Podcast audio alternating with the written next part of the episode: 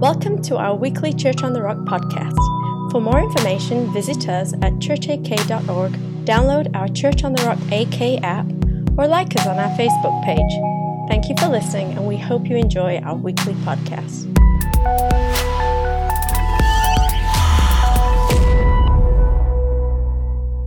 But we're launching into a brand new series today. The title of the series um, is Living on the Edge. Uh, how many of you feel like you live on edge most of the time?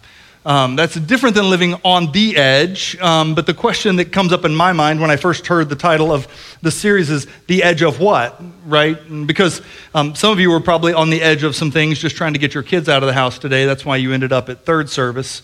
Um, like, no, you don't understand what I, am always on edge. Um, but, but what we're really describing is actually a really important moment in the life of Israel. It's actually a moment that is a second chance for the nation of Israel. But we'll get to all that in just a moment because first I want to describe um, a, a word that I actually think, as the church, we have not done a very good job of giving definition to, which has allowed us to believe some things about this word that maybe aren't true, maybe aren't biblical, maybe are actually damaging to our view of God and the way we represent Him in the world. And it's this word unconditional. You've heard it, right? And before, I mean, like it gets thrown around uh, quite often. And what I've discovered over the years is that um, our expectations will ultimately color our experiences. In other words, we could have a very similar experience, but our expectations, what we anticipate, what our preconceived notions and ideas are, will actually taint that experience. We will view it either as good or bad, as positive or negative, based on the assumptions that we carry into it. Uh, I'll just give an example, something that happened out of the blue, and I uh, recognized this as we were looking through old pictures the other night with our girls. Um, but my daughter, Olivia, on her birthday was the earthquake. Uh, that happened, right? Um, that just shook everything. And as I was watching the little video right after the earthquake, right, all the power's out. We're just sitting in the dark, trying to be encouraging as a dad. But Olivia is just distraught. She's like, why did this have to happen on my birthday? Like, my birthday's ruined forever. Um, and Katie, who's sitting right beside her, who is my adrenaline junkie, Katie's like, I wish there was an earthquake on my birthday. exact same experience, two totally different responses to it. Because often our expectations, how we choose to see the world, will usually get what we're looking for. That's what I've discovered over the years. I, so I'm back from Uganda. It's Tuesday. I jump in my car to head to our staff meetings. And when I get in my car, the Christian radio station is on, you know, because good Christians only listen to the Christian radio station. I'm just kidding about, okay, anyways. No more of that rap music, Dalton. Um, I've heard you playing that stuff. Uh, no, like, they just happened to be on the Christian radio station. Um, and here's what I heard as soon as I got in the car um, the survey is back. It is confirmed now the number one thing that non Christians dislike about Christians is that Christians are too, what do you guess? Preachy, busy, judgmental. There it is. Elder Gary got it. Uh, too judgmental. And the very next thing that they say is this let's go to our callers and let's discover how could we be less judgmental. In fact, honestly, I think this is part of the reason that Christians often feel this sense of obligation to like, love, hug anything that's posted on social media. We feel this obligation somehow to like and love those things that we could easily look at the scriptures and say that Jesus blatantly calls unholy and unhealthy. But we feel this sense of obligation to repair the image of Jesus in the world somehow. And so, immediately following the survey, we're going to go to so, how can we be less judgmental? But that's not my first question. My first question is are we? I mean, it's within reason that maybe we're not judgmental. It's within reason that maybe it's judgmental to call us judgmental. But often we immediately begin to go to try and solve a problem someone else told us that we have without ever asking the question Is that the issue?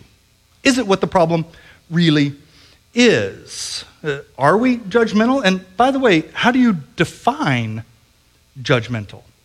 I was listening to a speaker that I actually really respect, and enjoy listening to, but he made this statement. This is his quote. It says, I try to remember this rule. If I am judging someone, I'm not loving them. You can't love someone and judge them at the same time. Which sounds so noble and unicorny and rainbow but is it true? Is it true? Uh, in fact, in Deuteronomy, Israel is going to be standing on the edge of entering into the promise that God has made to them. The land he says he's already given them possession of. They're going to be standing right on the edge of that. They're going to be living on the edge for the second time. Because the first time, they actually didn't get to enter into it. In fact, the first time, this God who loves them deeply, who nurtures them, who's rescued them, who cares for them, passes a judgment on them that brings consequences, or as my girls say, consequences. And Israel is now going to be standing on the edge of the promise for a second time. And if you've been traveling with us through the scriptures, you know by now that we sort of take this approach. We're going to start in Genesis and just make our way through the scriptures. And so we've gone Genesis, Exodus, Leviticus, and then we got to the thrilling book of Numbers which actually shouldn't be titled Numbers. The original title was The Wilderness or The Wilderness Wandering, but it's called Numbers for a real specific reason. It begins with a census of the people, a counting of the people.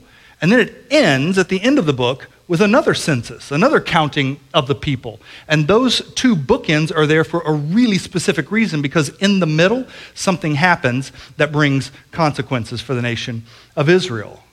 The first census has everyone who was delivered out of Egypt, rescued by God, and they're on the edge of entering into the promise, but they don't believe God. They act out of fear instead of faith, and the consequences that come on them are that the entire generation of fighting aged men will die in the wilderness instead of entering the promise. And the second census in the book of Numbers is actually letting you know that that has happened, and here's the new generation. And the question in Deuteronomy is will they enter the land? Will they believe God? Will they be convinced? But if you're Israel and you believe that God never, ever brings judgment on you, that he cannot be unconditionally loving and judgmental, then you will have concluded long before this moment that God must be failing at his job. Uh, because in the book of Deuteronomy and in Numbers and certainly in Joshua, you see a God who deeply loves his creation, who deeply loves his people, and yet at the same time can pass judgment and bring consequences. Try applying this logic um, to other things in life, like parenting, right? I can't love you and judge you at the same time. And so Susie comes running in the room and she says, Little Jimmy, Jimmy stabbed me with a fork. You're like, Really? I can see that he stabbed you with a fork, but honey, I need you to know something. I can't judge Jimmy and love him at the same time. You're on your own. Right? Like, what if in parenting I didn't believe I could bring consequences or I could pass judgment on something? Um, and so then I just would not deal with the situation, but it would actually be the most loving thing to do to bring consequences, to pass judgment on behavior or attitudes or those sorts of things. What if you applied this to policing? Imagine a police officer, right? He's off duty, he's at home. His wife runs into the house. She's carrying two large bags of cash, um, and she's got a little black mask on, and she's like, honey, I just stole this from the bank. We don't have to worry about anything ever again. And he's conflicted in this moment because he's a police officer, and even though she's his wife, he should arrest her. But he comes to the conclusion that I can't pass judgment on her. I can't put her under arrest and love her at the same time. I'm sorry, Your Honor, I let her get away with it. Or apply it to teaching. We tried to apply this to teaching, right? Little Jimmy, I don't know why I pick on Jimmy all the time, but little Jimmy is in the classroom, and he hasn't done a lick of work all year long. As a matter of fact, he's just sat at his desk picking his nose and eating glue while all the other students are working. And all the other students are like, Why did Jimmy get an A and we all did all the work? And the teacher's like, Listen, I cannot judge Jimmy and love him at the same time. He gets an A just like everyone else got an A. You wouldn't conclude that passing judgment or bringing consequences for behavior or actions or attitudes is somehow in conflict with actually loving someone. In fact, it could be the loving thing to do. Let me give you a definition for judgmental. You're going to love this. Judgmental, of or concerning the use of judgment. How dare you? You know, the number one thing I hate about Christians is that they use judgment. I mean, it's literally the definition of judgmental. The only conclusion is that they mean something entirely different than what the actual definition is, because no one would say that using judgment is wrong. Uh, to judge means to form an opinion or conclusion about. Uh, here's the reality we live in a world where withholding our blessing of someone's decisions is called bigotry, and having an opinion is considered hatred. It goes both directions, uh, for sure, uh, right? But we live in a world where you and I, withholding our blessing of someone else's decisions, is identified as bigotry, and having an opinion that disagrees with someone else is considered hatred. And here's what I would say before I try and cure a disease that someone else told me I have, I should get a second opinion. Because I could spend my whole life trying to repair something that might not actually be the core issue. And trust me, we got plenty of issues. Right? We, we got plenty of things that as the church we need to deal with. But only a fool would believe a fool's diagnosis of their problem. Only a fool would embrace a hater's hashtag of who they are. And just because someone tells you you're something does not mean you are. It's worth pausing for a moment and asking the question is this actually the problem? Here's how I would say it it is not the job of the church to fix the perceptions of the world about it. Let me say it again. It is not the job of the church to fix the world's perceptions about it. It is the job of the church to be obedient and faithful to Jesus. And the rest is up to him. And if we were just obedient and faithful to Jesus, there are lots of image problems that would be solved, and there are lots of things that we would not believe we need to spend our time and energy fixing. It is not the job of the church to fix the perceptions of the world. The job of the church is to be obedient to Jesus. And here's what you need to know being obedient to Jesus will inevitably lead you into conflict with the world. Or at least Jesus seemed to think that that was true. And he's right sometimes. But let, let me read it to you Matthew 24, verse 9. Jesus speaking, they will deliver you up to tribulation and put you to death, and you will be hated by all nations for my name's sake. Or Mark 13, 13 and Luke 21, 17, and you will be hated by all for my name's sake. Or John 15, 18, just so we get all four gospels in. If the world hates you, know that it hated me before it hated you. Some of us have spent our entire lives trying to dress Jesus up enough that the world would ask him out. But the reality is that there will be people who hate you more the more you become like Jesus. Jesus guaranteed it. My job is not to be loved by everyone or to dress Jesus up enough that they'll ask him out on a date. The problem is they might like him on Tinder, but they're not going to like him when he gets tough. Right? The reality is that you can put as much cheese on broccoli as you want and I will still hate it. There are people who ultimately will not accept you, love you, or appreciate you. They will label you and they will brand you, and you just need to get over it. Because the job of the church is not to make Jesus look good to the world. The job of the church is to be faithful and obedient to Jesus, and the rest is up to Him. Mm, that's a good word, Pastor. I know. That's such a good word. Yeah. oh, you're going to have to help me here because I, I could go three hours. I'm easy if I. All right, here we go. Unconditional love does not require unconditional approval nor my personal blessing on all your decisions.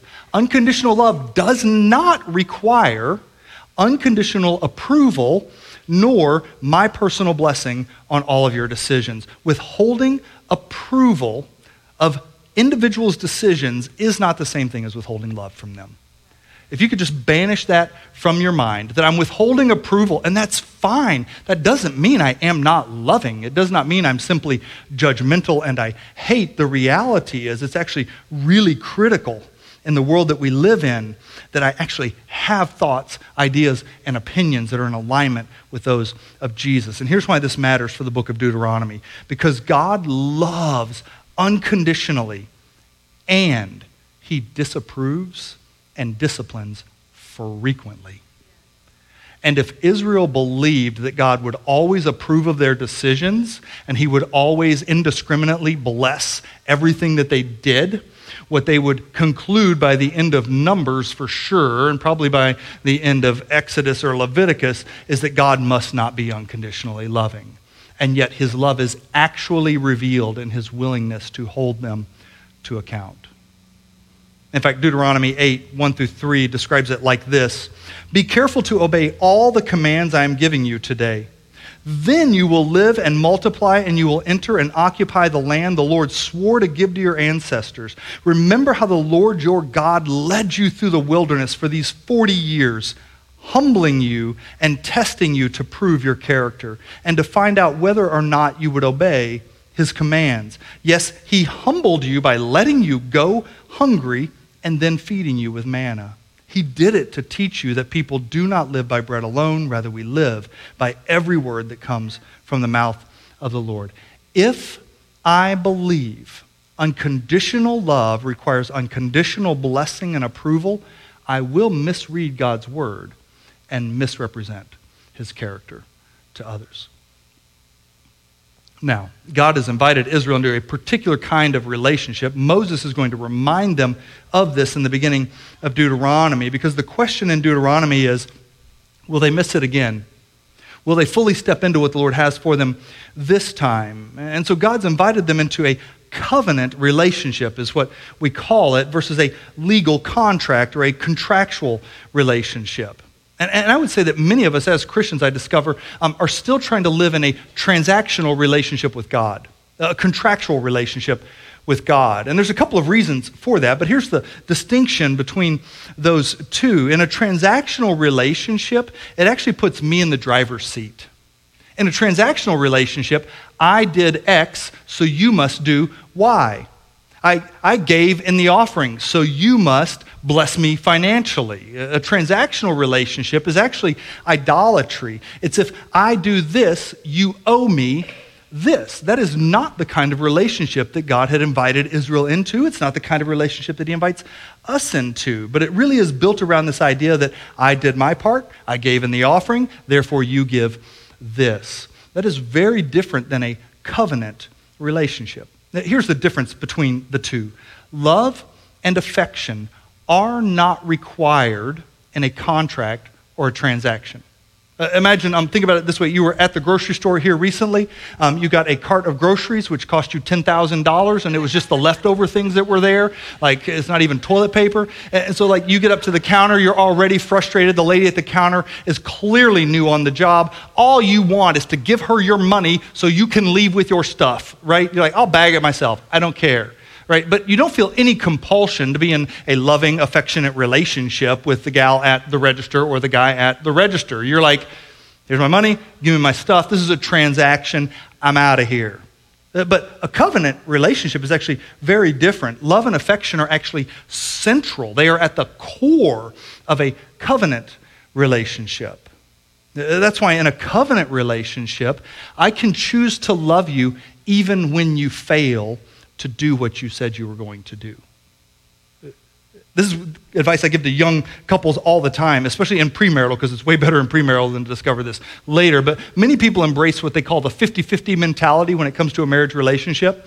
If you'll go the 50 yards and I go the 50 yards, we'll meet in the middle beneath the old Georgia pine. I start walking your way, you start walking mine. Like, I haven't always listened to Christian music. Anyways, um, This idea that if you do your part and I do my part, our relationship will thrive. I'm telling you, that is a recipe for disaster in a marriage relationship. In fact, it's a recipe for disaster in any covenant relationship. What you have to come into the relationship with is this I'm going to go 100 yards every time. You're going to go 100 yards every time. And there are going to be moments that I can only go 25, and you're going to come 75, and you're going to beat me. And there are moments that you can only go 10, and I'm going to come 90, and I'm going to meet you. But if we believe that it's this 50 50 thing, I do my part, you do your part, and we can have a good relationship, what if I only make it 49? The relationship's over.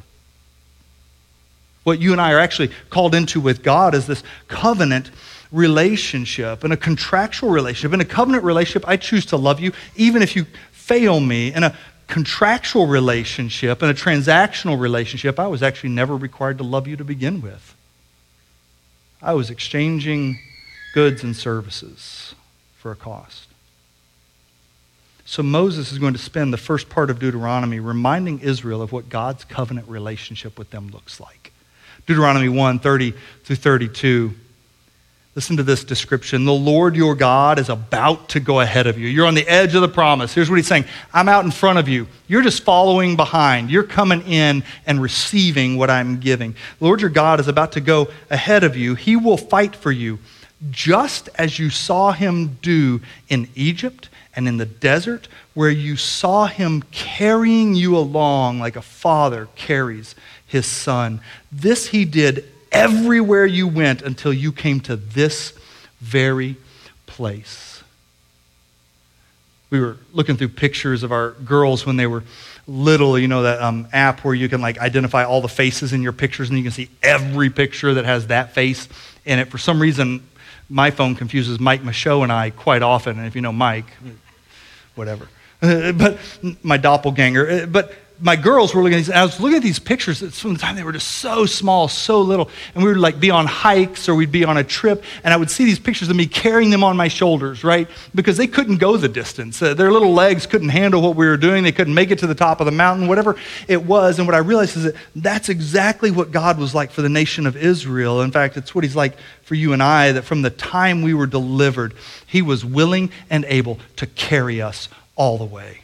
If I couldn't make it my 50 yards, he was quite all right with that because he had already committed himself to me. Moses wants to remind them of that. From the time we left Egypt till this very moment, he has carried you. He will continue to do so because he is a covenant making God. Mm. So, Moses is going to identify that God rescues and nurtures Israel and he chastens and disciplines them. Deuteronomy 8, 1 through 6, it says, Think about it. Just as a parent disciplines a child, the Lord your God disciplines you for your own good. So obey the commands of the Lord your God by walking in his ways and fearing him. He's making this distinction between enjoying the relationship in which God has done all of the work and flourishing in that relationship through obedience as we experience his discipline and his chastening. And both are unconditional love. This brings me to possibly the most important word in the book of Deuteronomy, and maybe in the Bible. It's this word, remember. Like I said, um, we just got back from Uganda. We got to have an experience in Uganda this time that I've never gotten to have anyplace else that I've traveled. It just so happened that um, one of the individuals working with the ministry that we were working with is also a safari guide. And so he took us on a short safari, and we got to see all kinds of stuff. I mean, we got to see elephants and giraffes. Those are weird animals the more I watched them, I was like, that's a dinosaur, is what that is. Uh, in fact, I took this picture of an elephant while we were there. We also got to see six lions. Um, we only lost one team member. It was Dalton, so, you know, whatever. Uh, oh, no, he's here in this service. Anyways, he actually had an injury. I can tell you more about it later. I'd love to tell you more about it later if you want to ask, um, but I won't go into it now. But I looked over at him as we were sitting underneath a lion that was up in a tree, and I said, He can smell your leg. And, uh, anyways, I was super excited. But we saw elephants, and one of the things that our guide was reminding us of is that elephants have extraordinary memories. Maybe you knew that. Maybe you've heard people talk about it before. You got a memory like an elephant. Um, but elephants really do have extraordinary memories. They can remember faces of individuals and encounters for up to 40 years later. I can't remember 40 minutes ago. Like, but elephants can, they have these long memories. In fact, elephants are in a handful of mammals that recognize their own face in a mirror.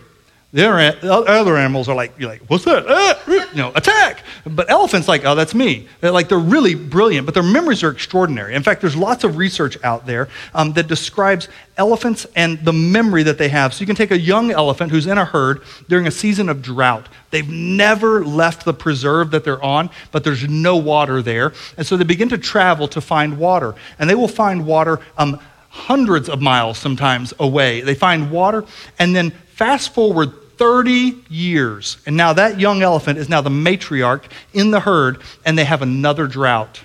And what they've discovered is that that elephant can remember the exact location of where the water is under the sand.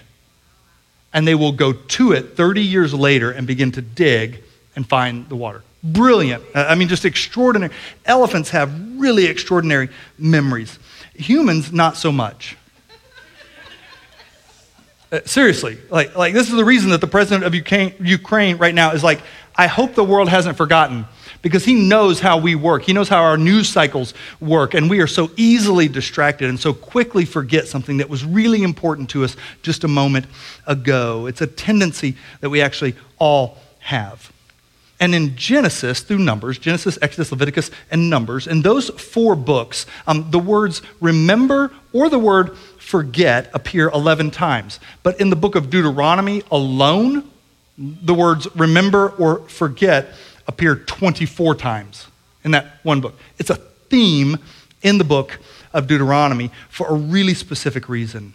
Because when we finally get what we wanted, we often forget where it came from and how we got there.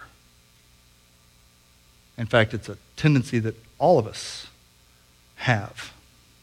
Deuteronomy 8, verse 10. After you enter the land, when you have eaten your fill, be sure to praise the Lord your God for the good land he has given you. But that is the time also to be careful. Beware that you in your plenty do not forget the Lord your God and disobey his commands, regulations, and decrees that I am giving you today. For when you have become prosperous and have built fine homes to live in, and when your freezers are full of salmon and moose, and when your bank accounts are fat and your investments are flourishing, along with everything else, be careful do not become proud at that time and forget the Lord your God. Do not forget that He led you through the great and terrifying wilderness with its poisonous snakes and scorpions, where it was so hot and dry. He gave you water from the rock, He fed you with manna in the wilderness. Here's what I've discovered over the years is that when we experience comfort and security, they are often followed by amnesia and idolatry. It's true whether you're a pastor, it's true whether you're a business person. I have lots of friends that I can think of who, as they have described what God has done in their lives, taken their lives from ruin in their marriage relationships and their relationship with their children and their business endeavors, taken their lives from ruin to flourishing. And in the early days, I can hear it in their voice. There's like this sense of gratitude and thankfulness and joy for where God brought me from to where He brought me to. And over time, it begins to shift. Over time, I begin to hear less and less of that. Over time, they begin to believe that I have to be at work today. I can't show up at church. I can't go fellowship with other believers. I can't spend time in the Word because my hands have made me prosperous.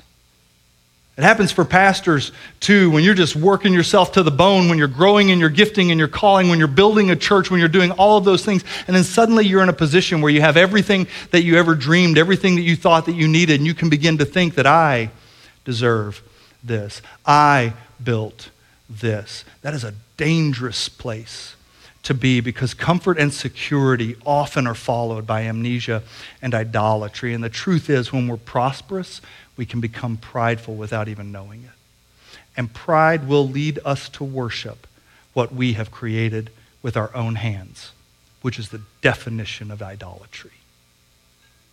I created this. I must continue to serve this. I must continue to worship this. And that is what he's warning the nation of Israel. You're about to enter the land. You're about to experience the goodness of God. You're going to live in houses you didn't even build. You're going to be in cities that are walled and you didn't build the walls. You're going to harvest from vineyards that you didn't plant. And it's all going to be because I carried you through the wilderness. But you're going to be tempted to believe that it's because of your work and your effort. And that will lead you to idolatry. I need a reminder every now and then that even my ability to create is a gift from God. And my trials and my testings are also a treasure from Him. Deuteronomy 4, verse 9. I love when the scriptures put exclamation marks in. Watch out! That was for free. I saw some of you dozing off. Watch out! Be careful never to forget what you have seen. Do not let these memories escape from your mind as long as you live. Be sure to pass them on to your children and your grandchildren. Here's my question When was the last time you sat down with your family? The last time you sat down with your spouse? The last time you sat down with your journal and you just recorded all the goodness of God? Like all the things He had done along the way, how He brought you from where you were to the place you currently are, whether it's been a two day journey or a 20 year journey. Like when's the last time you sat down and just recounted? Those things because remembering is central to our ability to stay the course and give glory where it's due to Him and to Him alone. It's so important. My challenge would be take time and do it. I've, I've realized in my role in ministry right now, prior to this moment, we were living hand to mouth all the time like we were running our own ministry. I clearly was not very good at it because we never could pay the bills. Like and but we knew god had called us to it. And my son caleb who has turned just turned 25 my son caleb um, he has had these experiences in life where we did not have enough money to even buy groceries. We're living on campus at abi we don't have money to pay rent. And we just pray god we need milk bread eggs, ice cream for sure, and then also like just listed a few things. And literally the next day, those things showing up on our porch in a grocery bag. This is before I could pray my prayers on the internet so that everybody knew what I wanted. Like we had just prayed them in the privacy of our house, and like, and he fundamentally believes that God is our provider, not his dad right? Like it's so evident. And now in this season of life, my genuine concern for my girls is that they are not experiencing want at the level that creates dependency on the goodness of God. How do I create that environment for them so that they know I'm not their source? He is. And part of the way to do that is by recounting, remembering the faithfulness of the Lord. Which brings me to the last piece listen and obey. I may have overstated the importance of the word remember because the word remember shows up 24 times in the book of Deuteronomy, but this other word, this other word that is probably not as popular as the word remember um, because it actually requires some action of you and I. This other word shows up more than 70 times in the book of Deuteronomy, and it's the word obey, which I know is your favorite word. It's my favorite word for my kids to remember. Uh, but it's actually this command that shows up more than 70 times in Deuteronomy. Deuteronomy 5, verse 12, is a key example of it. Uh, my family and I read this passage every time we do the Sabbath together. We sit down at the table. I'm like, girls, what's the passage we're going to read? They're like, Deuteronomy 5, verse 12. It's the Ten Commandments relisted because Moses, Moses is going to give all the commands again to the nation of Israel, to this new generation, so he knows that they know them. Uh, but Deuteronomy chapter 5, verse 12, this is the Sabbath command, and here's how it begins Remember the Sabbath day, which is really important because if you don't remember it, then you can't do the next part. Remember the Sabbath day to keep it. These, these things go hand. You know why? Because it's not sufficient to simply remember what the Lord told you to do. There is this element of acting in obedience to it that is critical to you thriving in the place that He's called you. And so this ring right here actually represents the two candles that the Jewish people to this day light on the Sabbath. And candles represent this remember and observe. It's what this ring says in Hebrew remember and observe, because it's not sufficient to simply remember. I can remember a lot of things that the Lord said. In fact, I heard someone say one time um, if Christians just did what they've already heard the Lord tell them to do, they would be busy for the rest of their lives. Man, that's a good word. Like, I didn't even make it up. I just quoted it. It's from someone else, but like, it's true. And, and here's the thing there's a critical element to remembering and observing, and it actually involves our ability to listen, to pause, and to hear what the Lord is saying. There's a relationship between remembering and obeying that requires the critical role of listening. I'm going to wrap up with this, but um, here this past week, uh, one of my girls, and I got permission to share the story just so you know. I just told her I wouldn't, you know, use names because there's three of them, and so you're just guessing. My son Caleb, I used to say the same thing to him Caleb, I won't use any names. And I stand up and I'm like, and then my son, who I won't name, but I only have one child at this time, right? Like, but for my girls, you know, it's like legit. It's an anonymity. Uh, but here, here's what I'd ask: please don't run to them after the service and be like, I heard a story about you. Who was it? Or eventually, I will not be able to tell you any personal stories until they're like 22, and then I can start telling. But just hear it. I won't tell the name, but can I just tell story? Yes, you can tell the story, Dad. Okay.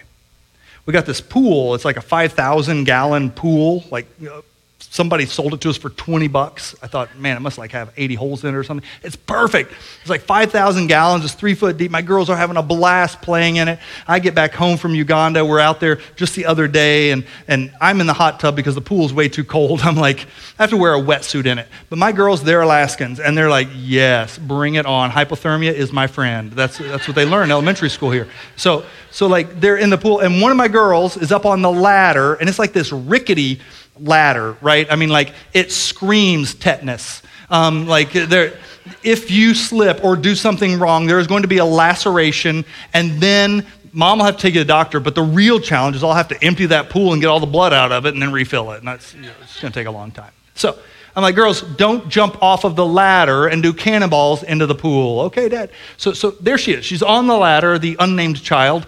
She's on the ladder, and, and I'm like, hey, no name. Don't jump off the ladder into the pool. She acts like she doesn't hear me, you know. I'm like, yo, kid without a name, don't jump off the ladder into the pool. I know, Dad. Twitch. I don't know you did. Like, but I'm cold and I don't want to get out of the hot tubs. I'm like, whatever. Literally, I turn around like three seconds later, and what's she doing? Yeah, she's up on the ladder. I'm like, hey, no name. I said, don't jump off the ladder into the pool. Except for I said it really nice and Christ like.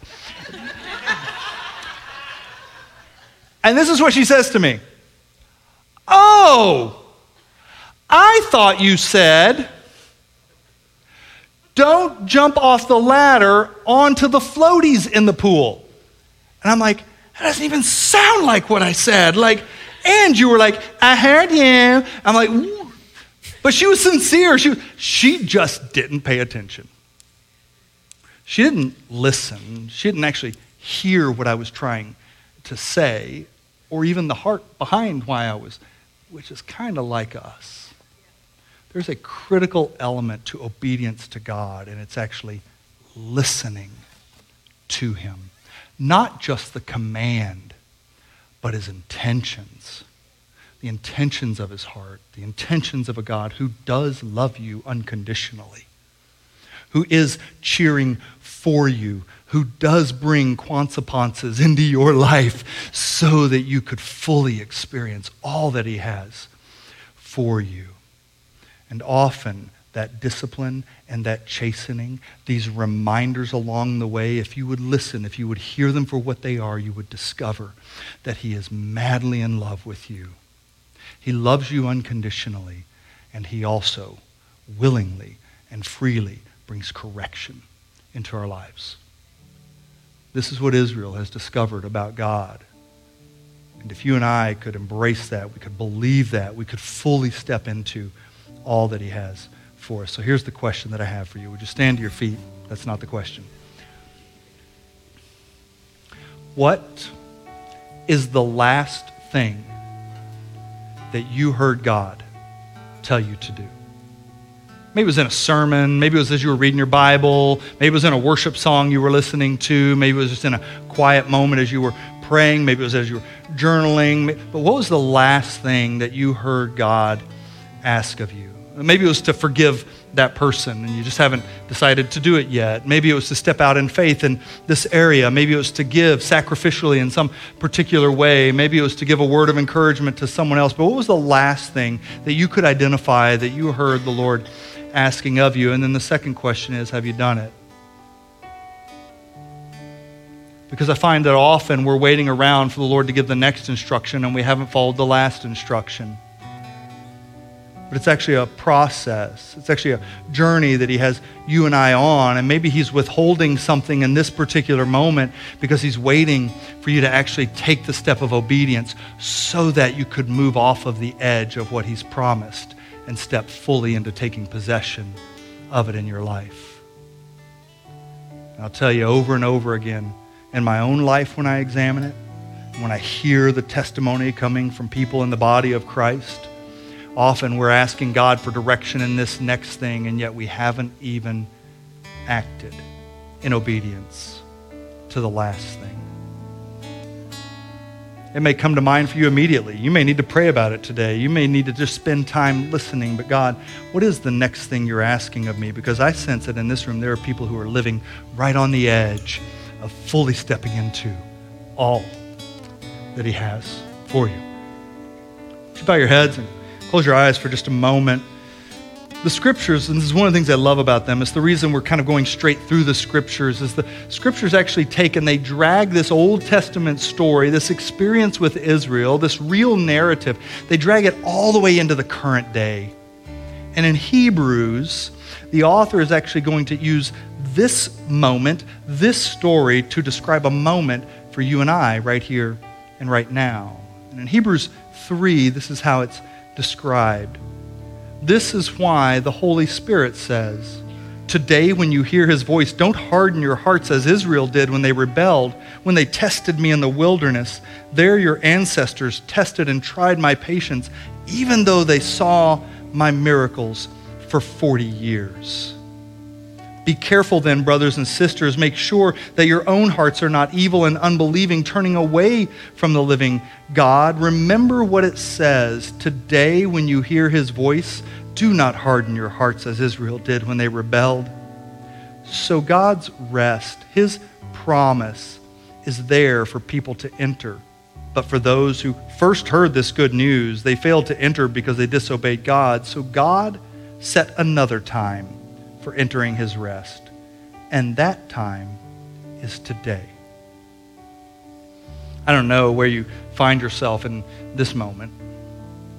I know that in a group this size, there are people who've never said yes to Jesus. There are people who thought they said yes to Jesus, but what they recognize is they said yes to this transactional relationship, and He's actually invited you to believe Him in a covenant relationship that when we talk about obedience to God, what we're really talking about is the ability to enjoy all that He has already given you through repentance and forgiveness.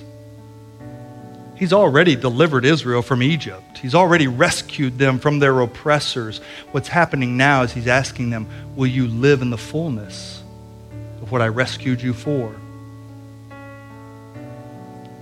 And so, Jesus, my prayer right here, right now, is that for those who have never said yes to you, both as their Savior and their Lord, would you cause a repentance to well up? A recognition of how kind you are, how good you are, that just like it was for me in that moment when my heart was broken over the ways I had offended you, and in that same moment you just rushed in letting me know that you had already covered all sin for all time.